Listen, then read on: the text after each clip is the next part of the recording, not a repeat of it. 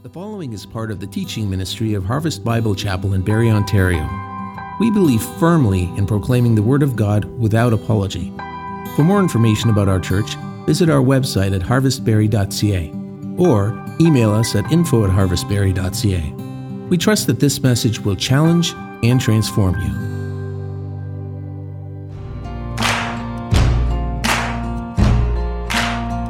The descendants of Jacob, the patriarch of Israel, had multiplied exceedingly while living in the land of Egypt. And Egypt's Pharaoh, concerned with their growing numbers and strength, oppressed and enslaved the Hebrews. God's people suffered immensely under the crushing weight of Pharaoh's cruelty. And the people cried out to their God for help. And God heard their groaning and remembered his covenant.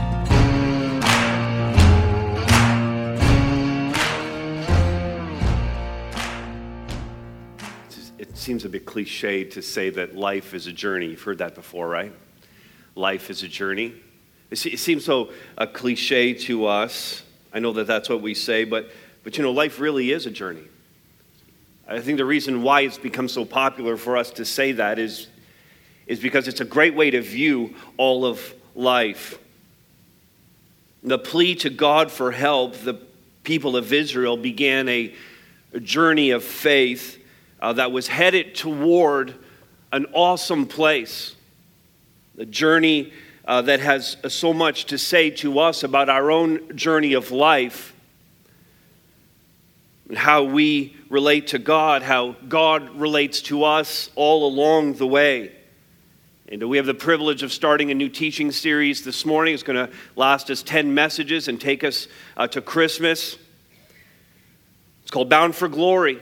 It's about the journey, study through the book of Exodus. And we're going to follow the Hebrews from Egypt into Sinai on their way uh, to their promised land. And everything that we're going to see in the book is about God moving to be in relationship with the Hebrew people, leading them and teaching them and shaping them into the people that He wanted them to be, the people who are His own people.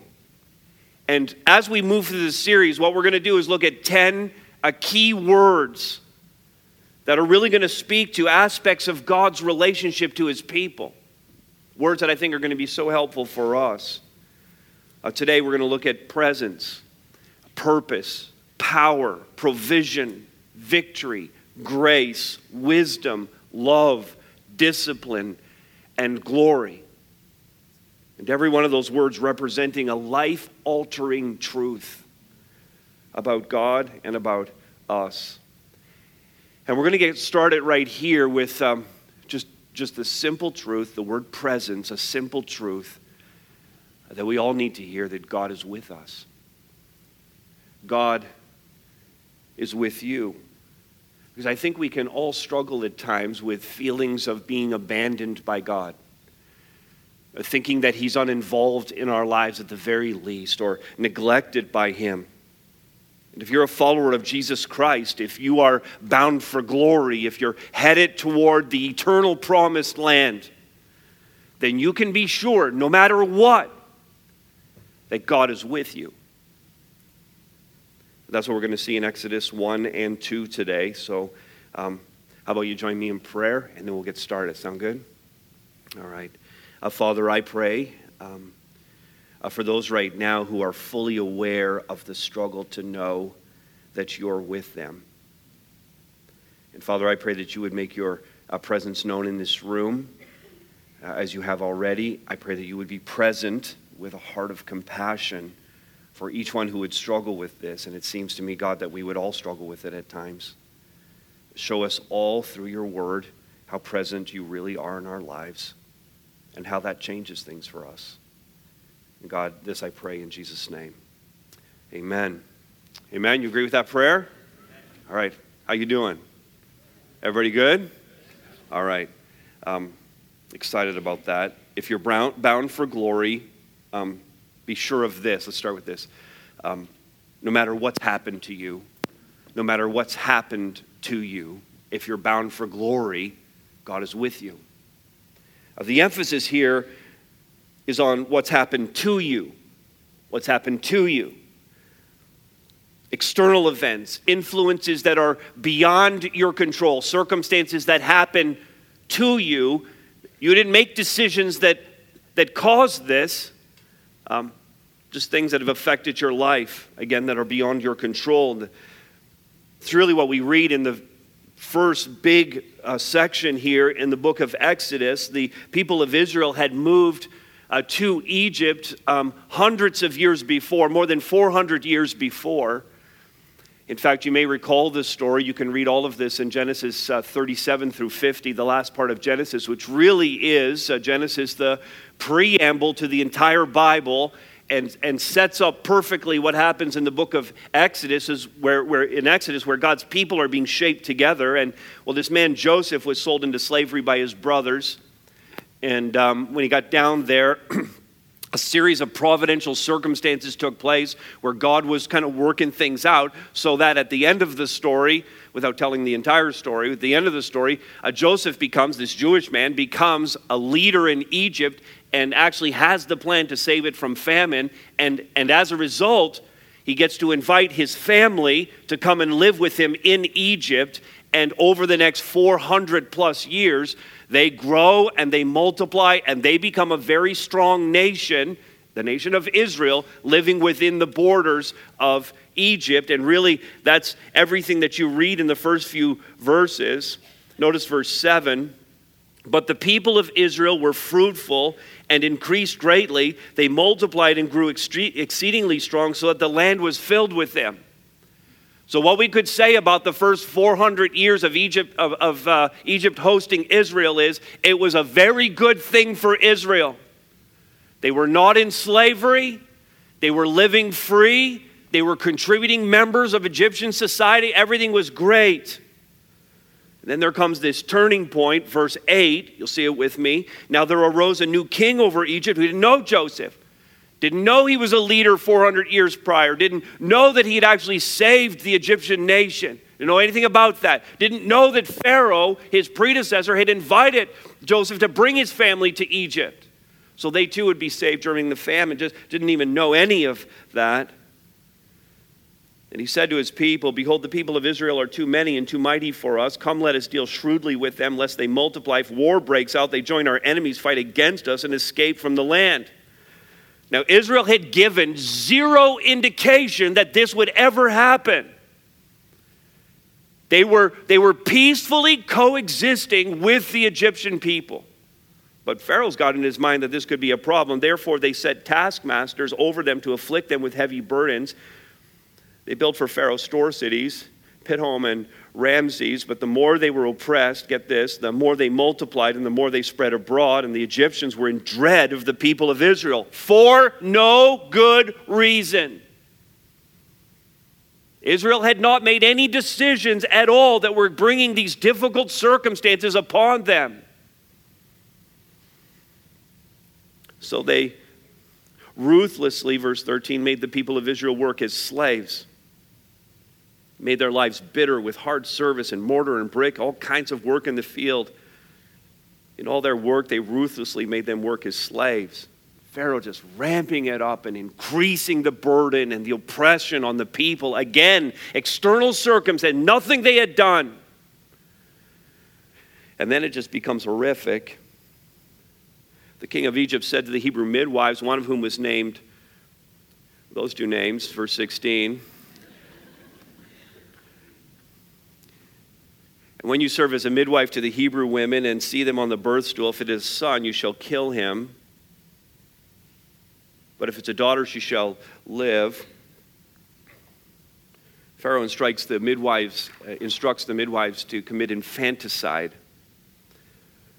of all the male babies born to the Hebrews. A command of verse 17 says that they refused uh, to obey. The midwives feared God and did not do as the king of Egypt commanded them, but let the male children live. So the king of Egypt called the midwives and said to them, Why have you done this and let the male children live? And the midwives said to Pharaoh, who, by the way, a little ethics lesson, uh, did not deserve the truth. Okay? There, there's your ethics lesson of what these midwives did, did not deserve the truth.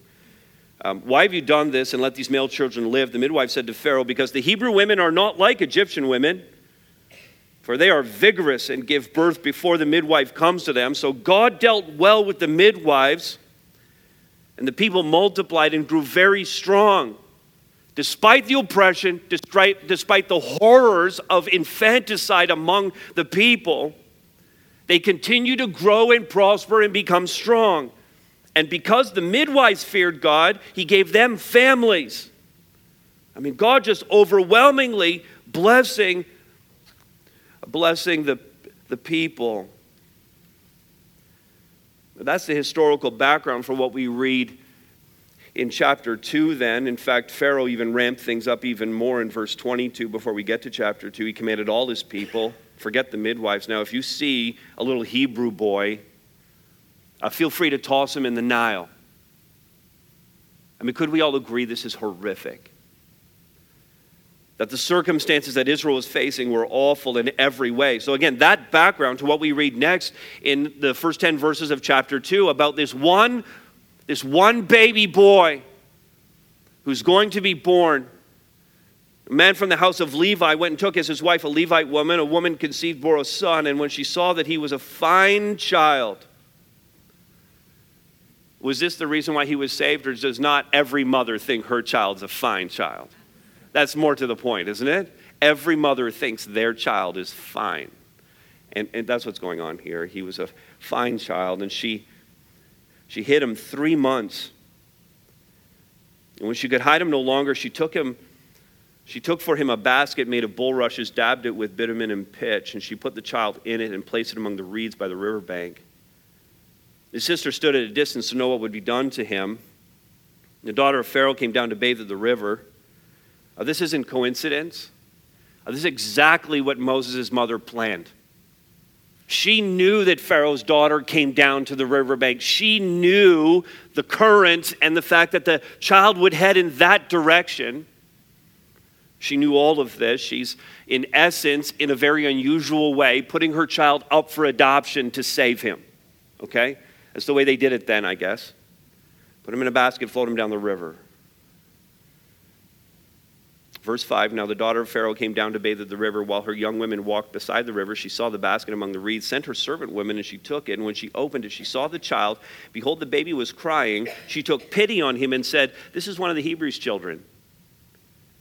Right away, she knows. There's no secret here. This isn't an Egyptian baby. Then his sister uh, said to Pharaoh's daughter, Shall I go and call you a nurse from the Hebrew women to nurse the child for you? Pharaoh's daughter said to her, Go. So the girl went and called the child's mother. Awesome. What's going on here? And Pharaoh's daughter said to her, Take this child away. Take your child back now to your home. Nurse him for me. I'll give you your wage. She's now getting paid to take care of her own son. He's safe under the care of Pharaoh's household and in the care of his own mother. So the woman took the child and nursed him. When the child grew up, she brought him to Pharaoh's daughter. This is the hard part. And he became her son. And she named him Moses because she said, I, I drew him out of the water. At times so desperate, through no fault of her own, through no decision she had made, she has to give up her son to save him. I love what one commentator said about all of this. It's a truly ironic reversal. The very child that Pharaoh's murderous policies were shaped to kill actually grew up in his own household. And I would add, it would grow up to lead the Hebrew people out of his country, devastating Egypt in the process the irony in that, the twist of what God is doing here is so incredible. And all that to say, it doesn't matter what's happened to you, external circumstances don't matter. God is with you. And look at this next no matter what you've done. I mean, in contrast now, in contrast to what's happened to you, there are some things, would we admit, some things that we have done. There are some things that we have done some decisions that we have made that have put us in a certain place.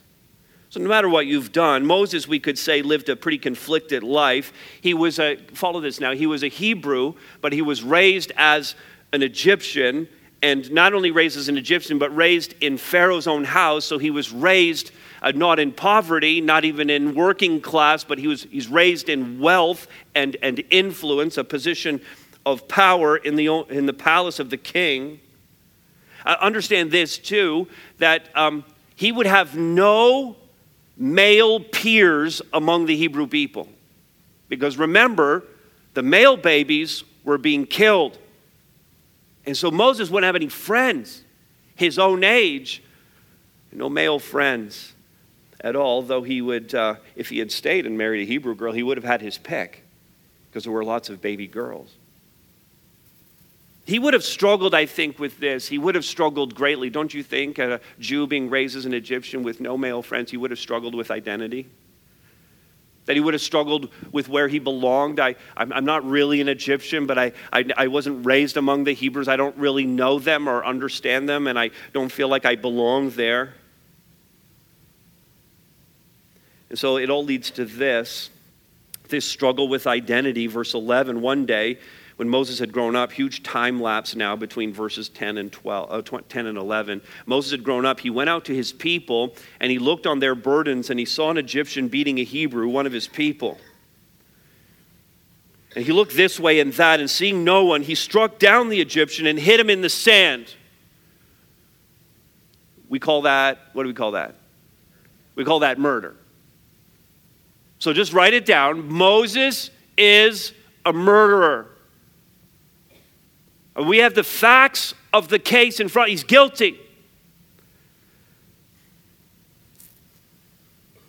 When he went out the next day, behold, two Hebrews were struggling together, and he said to the man in the wrong, Why do you strike your companion?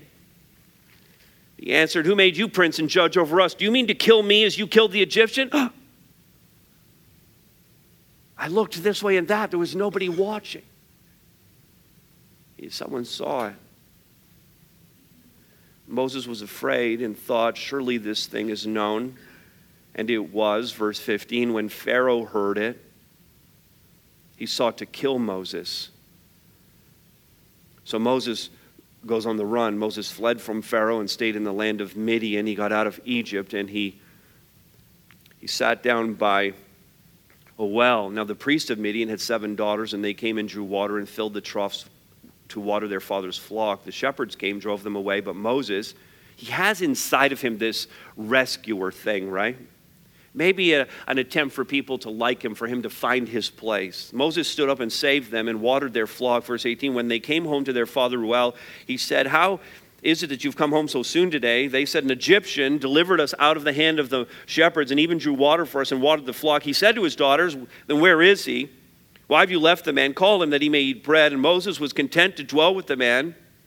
And again, a huge period of time goes by. He gave Moses his daughter Zipporah.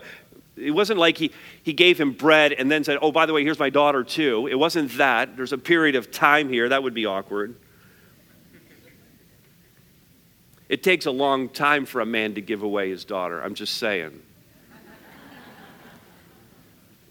It just takes a long time. Verse 22 And she gave birth to a son, and he called his name Gershom, for he said, I have been a sojourner in the land of Egypt. Now, he murdered a man. This isn't a circumstance that happened to him, this is a decision that he made. And it seems like things are working out for him, but, but, but, he's, but he's not in Egypt and he's not with his people. He's living as a wanted fugitive taking refuge in another land. And if we were to fast forward, though, to the end of his life, Deuteronomy 34, you can read it. He dies on Mount Nebo, and God gives him the privilege of being on top of the mountain just before he passes into eternity. And God allows him to, to look at the entire promised land, the very thing that he'd been telling the people all along. We're leaving Egypt, we're going through Sinai. We're going to become the people of God, and God is going to give us the land that He promised to Abraham. He gives him that privilege. The Lord showed him all the land. This murderer had led God's people out of Egypt.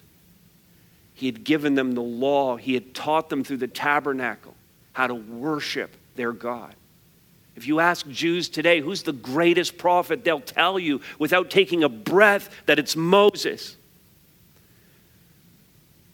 Yet on one day, he decided to murder a man. And he was guilty of that. I need you to believe that God's grace is sufficient to forgive you of any decision that you've made in your past. God's grace is sufficient to forgive you and to cover any decision that you've made in the past. And it really starts with you coming to faith in Jesus Christ, repenting of those sins, agreeing with God about them, and turning away from them, and walking in the life that He's given to you. Finding redemption, finding cleansing, finding salvation through Jesus Christ.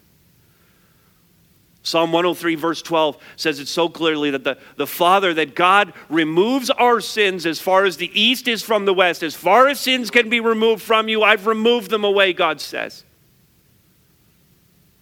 We need to do similarly with our sins. We need to agree with God about our sins, but so many of us just keep them so close to us and remind ourselves of our past. And how could God? And I don't think I could ever.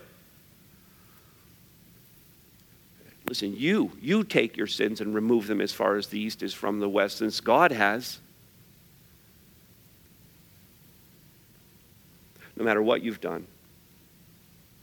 Well, you know, it took Moses 40 years to get there, and first he, you can see here, ran far from what God wanted for him. But no matter what's happened to you, and no matter what decisions you've made, no matter what you've done, and, and as a result, no matter where you've ended up. Because I think some of us have this sense that we've ended up in places where God can't use us and can't forgive us. And it's just false on its face. Again, Moses ends up in Midian. But that doesn't mean that he's not still on the journey. He thinks he's hiding. He thinks he doesn't belong anywhere. He thinks that God has forgotten about him he thinks he's out of the game. He thinks he's cut from the team. But God, God's not thinking that way at all. God knows he's still on the journey. God knows that Midian is a big part of preparing him for what's going to come next. And again, too many of us as Christ followers are just thinking those very things. I'm hiding out here. I'm, I'm, I'm keeping my distance from people. I've, I've created a bubble around myself. I'm just in a place of refuge because of decisions I've made in the past that I'm no use to God. As a result of rash and reckless decisions on our part, I'm not saying this is always the case for everyone, but for some here, you made rash and reckless decisions that have you in a certain place today.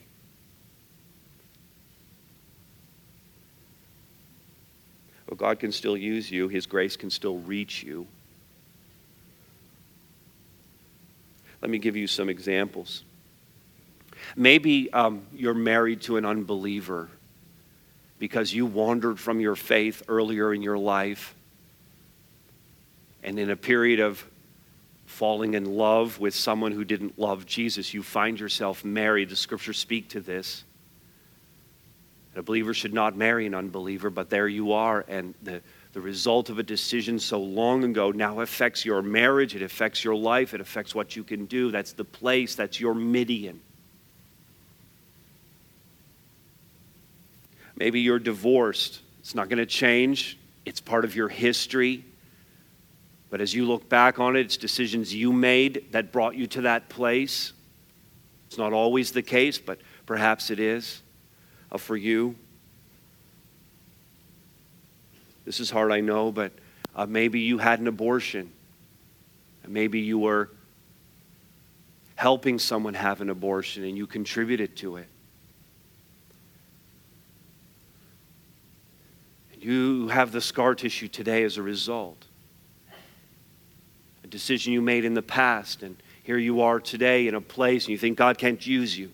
You think you're, you're, you're, you're, you're far away from Him as a result. Maybe when you were a young person, you felt a call to go into vocational ministry, to be a pastor, to be a missionary, to go and do something in ministry, and you didn't listen to that, and you went on a different path. And all these years later, maybe even decades later, here you are, and you're not in ministry because you didn't listen to God. Maybe you have overwhelming financial debt because of past decisions, and here it is just weighing on you, and it affects every decision, and it affects your relationships, and you can't do the things you want to do because of decisions you made previously. Maybe you have children who don't respect you as a parent because of past decisions. Maybe you have a criminal record. You can't even cross the border. You can't tell people why. You can't ever go to the States. Maybe you have poor physical health today because, again, when you were younger, you made decisions that got you into a pattern of behavior that have affected your physical health today. And it limits. That's your Midian, it's where you are. My intent there is not to open up old wounds. And if you found relief from that through Christ, then I bless you and I affirm that. My point is not to increase your pain, but to call out to those who, who, who have, ran, have run from God, who feel like they're distanced from Him, and to appeal to you and to tell you that no matter where you are, God is with you. No matter where you are, God's grace is sufficient for you. Nothing on that list is a deal breaker to God. Nothing on that list cannot be overcome by God's grace. You know what? Moses knew he didn't belong there. Moses, of course, is thinking he's in Midian and he's not in Egypt with his own people. But in verse 22, he says, I love this line I have been a sojourner in a foreign land. And I, think it's helpful for us to think in terms of it doesn't matter what decisions we made and where we think we are. The fact of the matter is, we're all strangers here. Every single one of us who are followers of Jesus Christ have pledged our lives to be part of a different kingdom, a heavenly kingdom. And so we all find ourselves living in this sin sickened world no matter how comfortable we think we might get here on planet Earth, we flat out simply do not belong here. We're citizens of another kingdom. We should all have this unsettledness in our hearts about all of this. Because we belong to a different kingdom, the limitations of this earthly life don't really matter.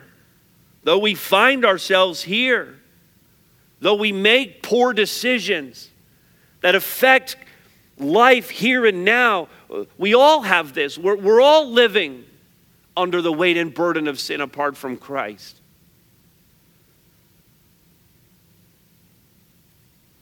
So, these decisions, we can just set them aside if we're truly bound for glory. These decisions have been covered entirely by the blood of Jesus Christ. You believe that? And live that out. It's really clear. If you're bound for glory, be sure of this no matter what's happened to you, uh, no matter what you've done, no matter where you've ended up as a result,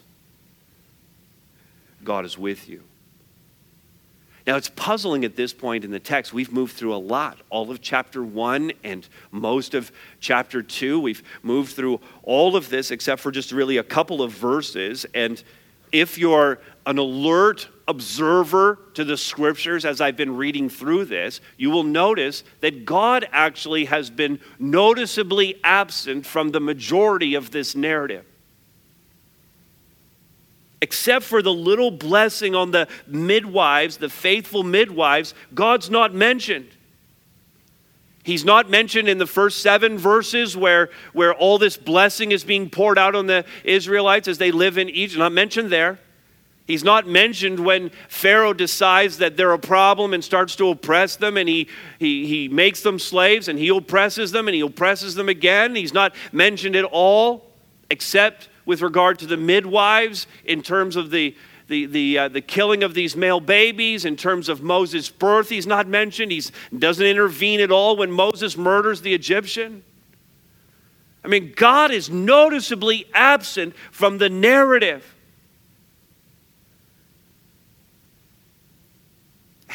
like I feel sometimes that God is absent from my narrative. Would you ever feel that? The very least uninvolved? I mean, Israel might have thought that God was fully absent and wholly uninvolved. And then we read this, verses 23 and 24. During those many days, the king of Egypt died. The people of Israel groaned because of their slavery and cried out for help. Their cry for rescue from slavery came up to God, and God heard their groaning, and God remembered his covenant with Abraham, with Isaac, and with Jacob. God saw the people of Israel, and God knew. God is with you. God was with them. He was there all along, not just in the little glimpse we got with the midwives. He was there all along, blessing them, increasing them. Every time it says that the children of Israel increased in numbers and multiplied and grew very strong, who do you think was doing that? It was the Lord. He was in every detail of the narrative, every word and every verse. But the challenge is, and I just want to confession time here. Is it good to, confession's good, correct? What's that expression? Confession is good for the soul, right? Confession is good for the soul. So, confession time. I don't like that God works on his own timeline or that he does things that I think are illogical. True or false? Yeah, true. You can't miss here. I, are you ready for some theologies from teaching from the Bible that some people don't like, some Christian people don't like? You ready for that? You can't miss that the crisis with Pharaoh and the enslaving of the people was God's plan. We're uncomfortable with it. I get that. But it, but it, was, it was God's plan. I mean, it was his way of pushing them out of Egypt and getting them on the road to the promised land. God had some things he wanted to accomplish in them, God had some things he wanted to accomplish through them. It was never going to happen in Egypt. That was just preparation time. That was just time to let them live in safety so they could grow mighty, to be strong.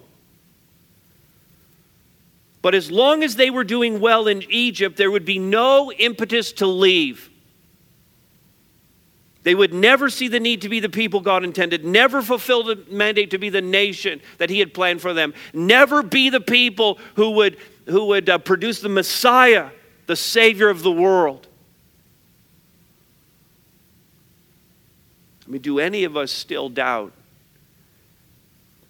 Do any of us still doubt that God Himself provokes the crises in our lives to accomplish some pretty important things?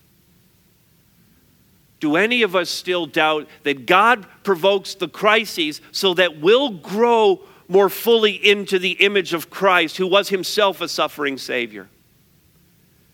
Do any of us still doubt that God provokes the crisis so that we'll grow in endurance and perseverance and our faith will increase? Do any of us still doubt that God provokes the crisis sometimes to get our attention because there is sin in our life that needs to be attended to? Do any of us still doubt that God provokes the crisis because someone else down the road is going to need to know that we persevered and endured through it, that we're going to be helpful to somebody along the way, encouraging them? Do any of us still doubt that all of these things that happen to us, that God provoking the crisis in our lives is for His glory and not ours.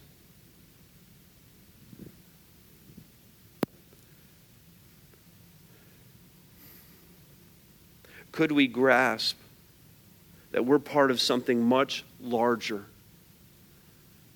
that's impossible to see in the moment from our limited perspective? These, these Jewish people, we're, we're not talking about I mean, we measure endurance in terms of I, had to go through this for like two weeks or four weeks or a month, or this lasted a year and it was so hard. I mean, we're measuring stuff in days, weeks, months. And, and listen, I'm telling you, this is decades and decades and decades of pleading with God for help. The oppression was already happening when Moses was born he was 40 years old when he escaped to Midian. Four decades of pleading with God for slavery to end, for them to be released. He spent 40 years in Midian being prepared. He's 80 years old when he returns to Egypt. And listen, that's endurance. That's a trial. Eight decades worth. Could we grasp that we're part of something much larger that's impossible to see in the moment? I think we just need to know something about life. I'm 51 years old. I have enough hard things in my own past that I know this to be true. And I've pastored for more than 20 years, and I've walked through enough things with you and other followers of Christ to know this that life is grueling and the glory comes at the end.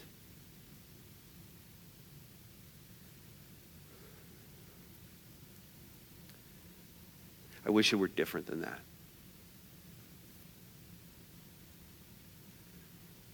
No matter what He ordains for you, God is with you.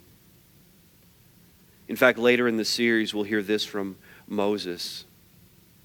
It's what I led off the service with here today, Exodus 33 16. Is it not in your going with us so that we are distinct? I mean, the, the truth is, we go through everything that everyone else goes through, correct? We go through everything that everyone who is not a follower of Jesus, we go through everything that everyone else goes through.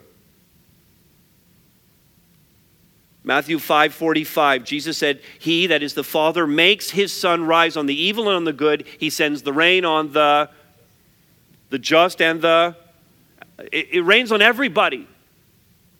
Life life is hard for everybody. Please understand that.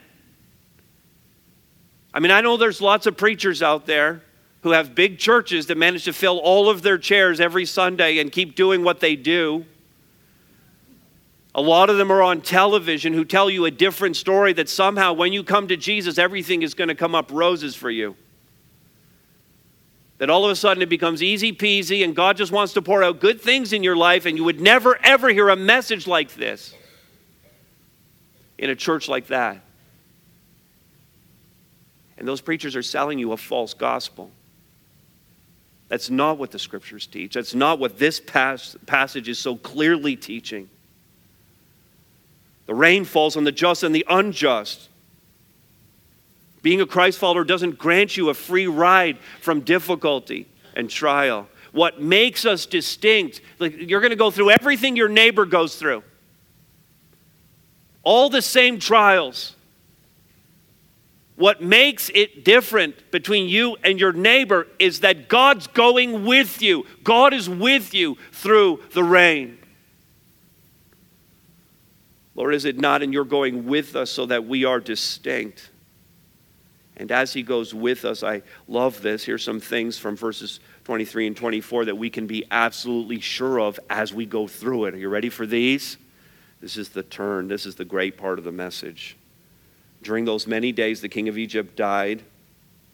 The people of Israel groaned because of their slavery, cried out for help, and listen, their cry for rescue from slavery, slavery came up to God. God heard their groaning. He's hearing your prayers, He's hearing your pleas for help. Just keep praying. Just keep pressing in. Keep at it day after day, week after week. Don't become frustrated month after month. Don't stop persevering if your trial has not ended, if the difficulty is still with you, if it takes years and years and even decades. Keep praying to the end. Some Israelites lived and died their entire life was lived under the oppression of slavery, and the whole time they're crying out to their God for help. Persevere in prayer. Don't ever stop praying. He's hearing your prayers if you're a follower of His. And He's affirming His love for you. Verse 24, and God remembered his covenant with Abraham and Isaac and with Jacob. Now, this is not to say, when it says God remembered, this is not to say that God forgot or that it slipped his mind somehow. I hope you believe and know that God can't do that. But it, it is to say this that it, this was the time when God chose to honor his covenant. This is when God decided that the terms of the agreement were going to be met. We're talking here of the Abrahamic covenant where God would make from Abraham a great nation who would be a light to the world. The covenant is renewed here from Moses and the people of Israel. It's an affirmation of his deep love for them, for Israel, but not just for Israel, because salvation is of the Jews and, and, and the Savior comes from Israel, then it's really an expression of his covenant love and faithfulness to us. It's an offer of salvation and redemption and hope. But I feel like this is something we need to pound away at over and over and over again because we struggle so much with it. it is just this knowing we're loved. We say it at the end of every service intentionally. There's a lot of other ways that you could end a service, a lot of other benedictions that we could say, but I just feel like the pressing need that we have over and over again is just to know, to be affirmed in the reality that God loves us. Because we forget. We forget so readily. And God says, I'm with you. God is with you, and He loves you. His plans for you are perfect in every way. And then this, he's, he's seeing your plight. Verse 25 God saw the people of Israel. Again, so much compassion in this phrase that Jesus Christ sees your plight.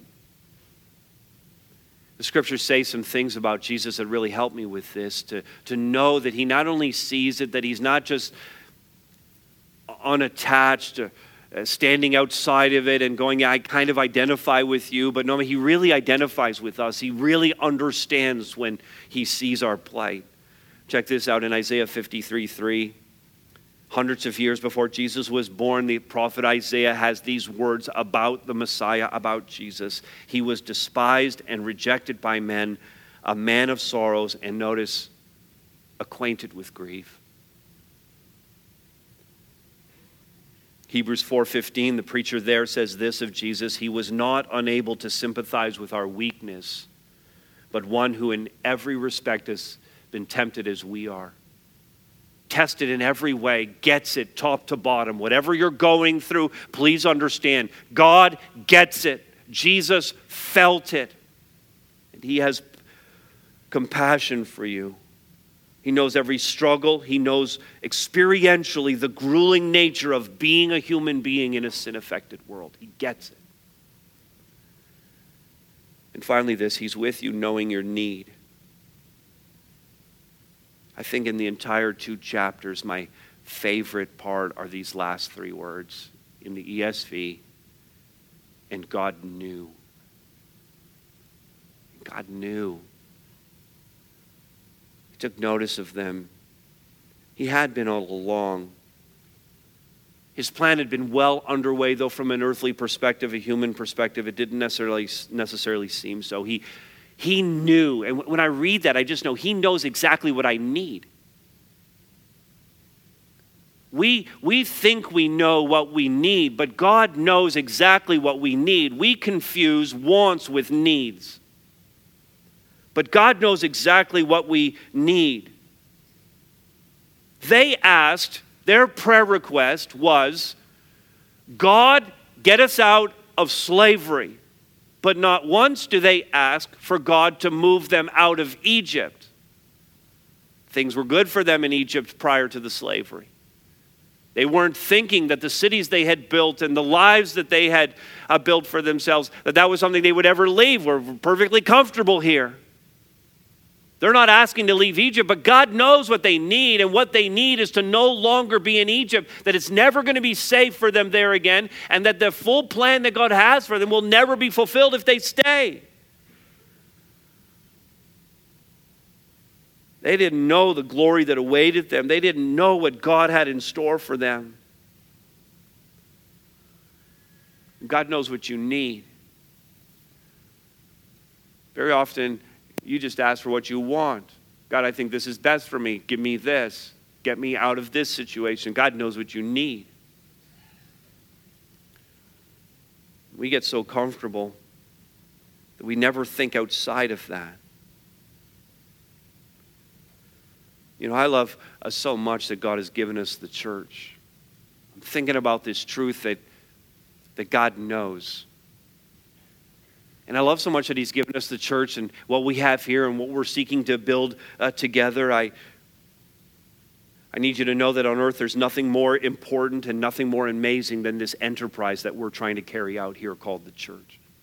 There's nothing greater than this, nothing more amazing. What we're trying to do here as God's people is to build a community, an uncommon community of people who unconditionally love one another and serve one another in Jesus' name.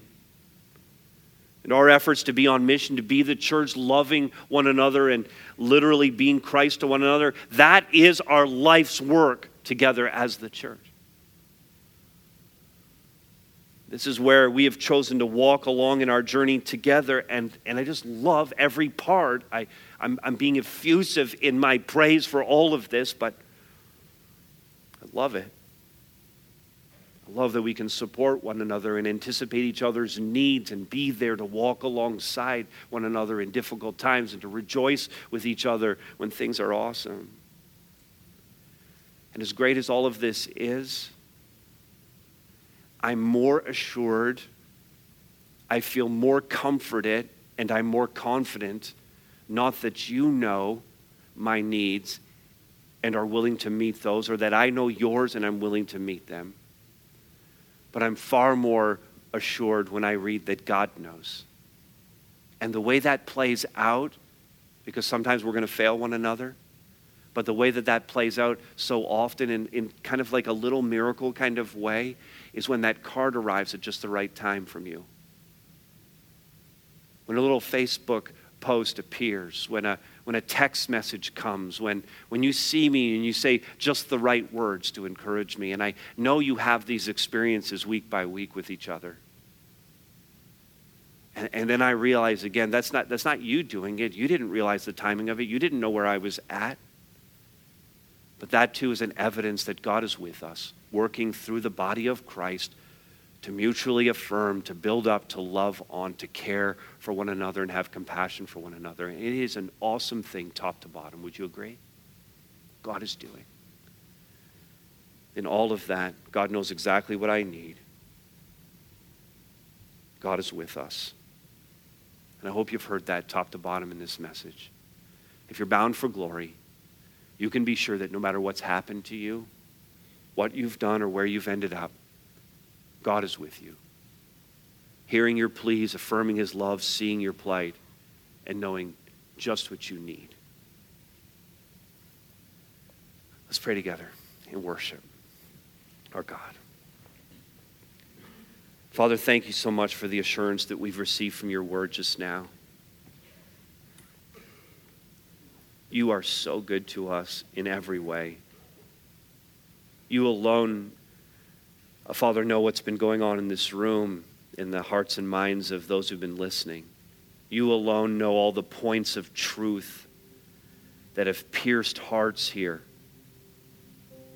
God, I would just simply ask for you to heal the hurting, to draw the rebel to yourself, to be patient with us all, Father, as we learn more and more Starting today, this whole a series, Father, we learn more and more what it means to be on a journey with you and to do that together as the church.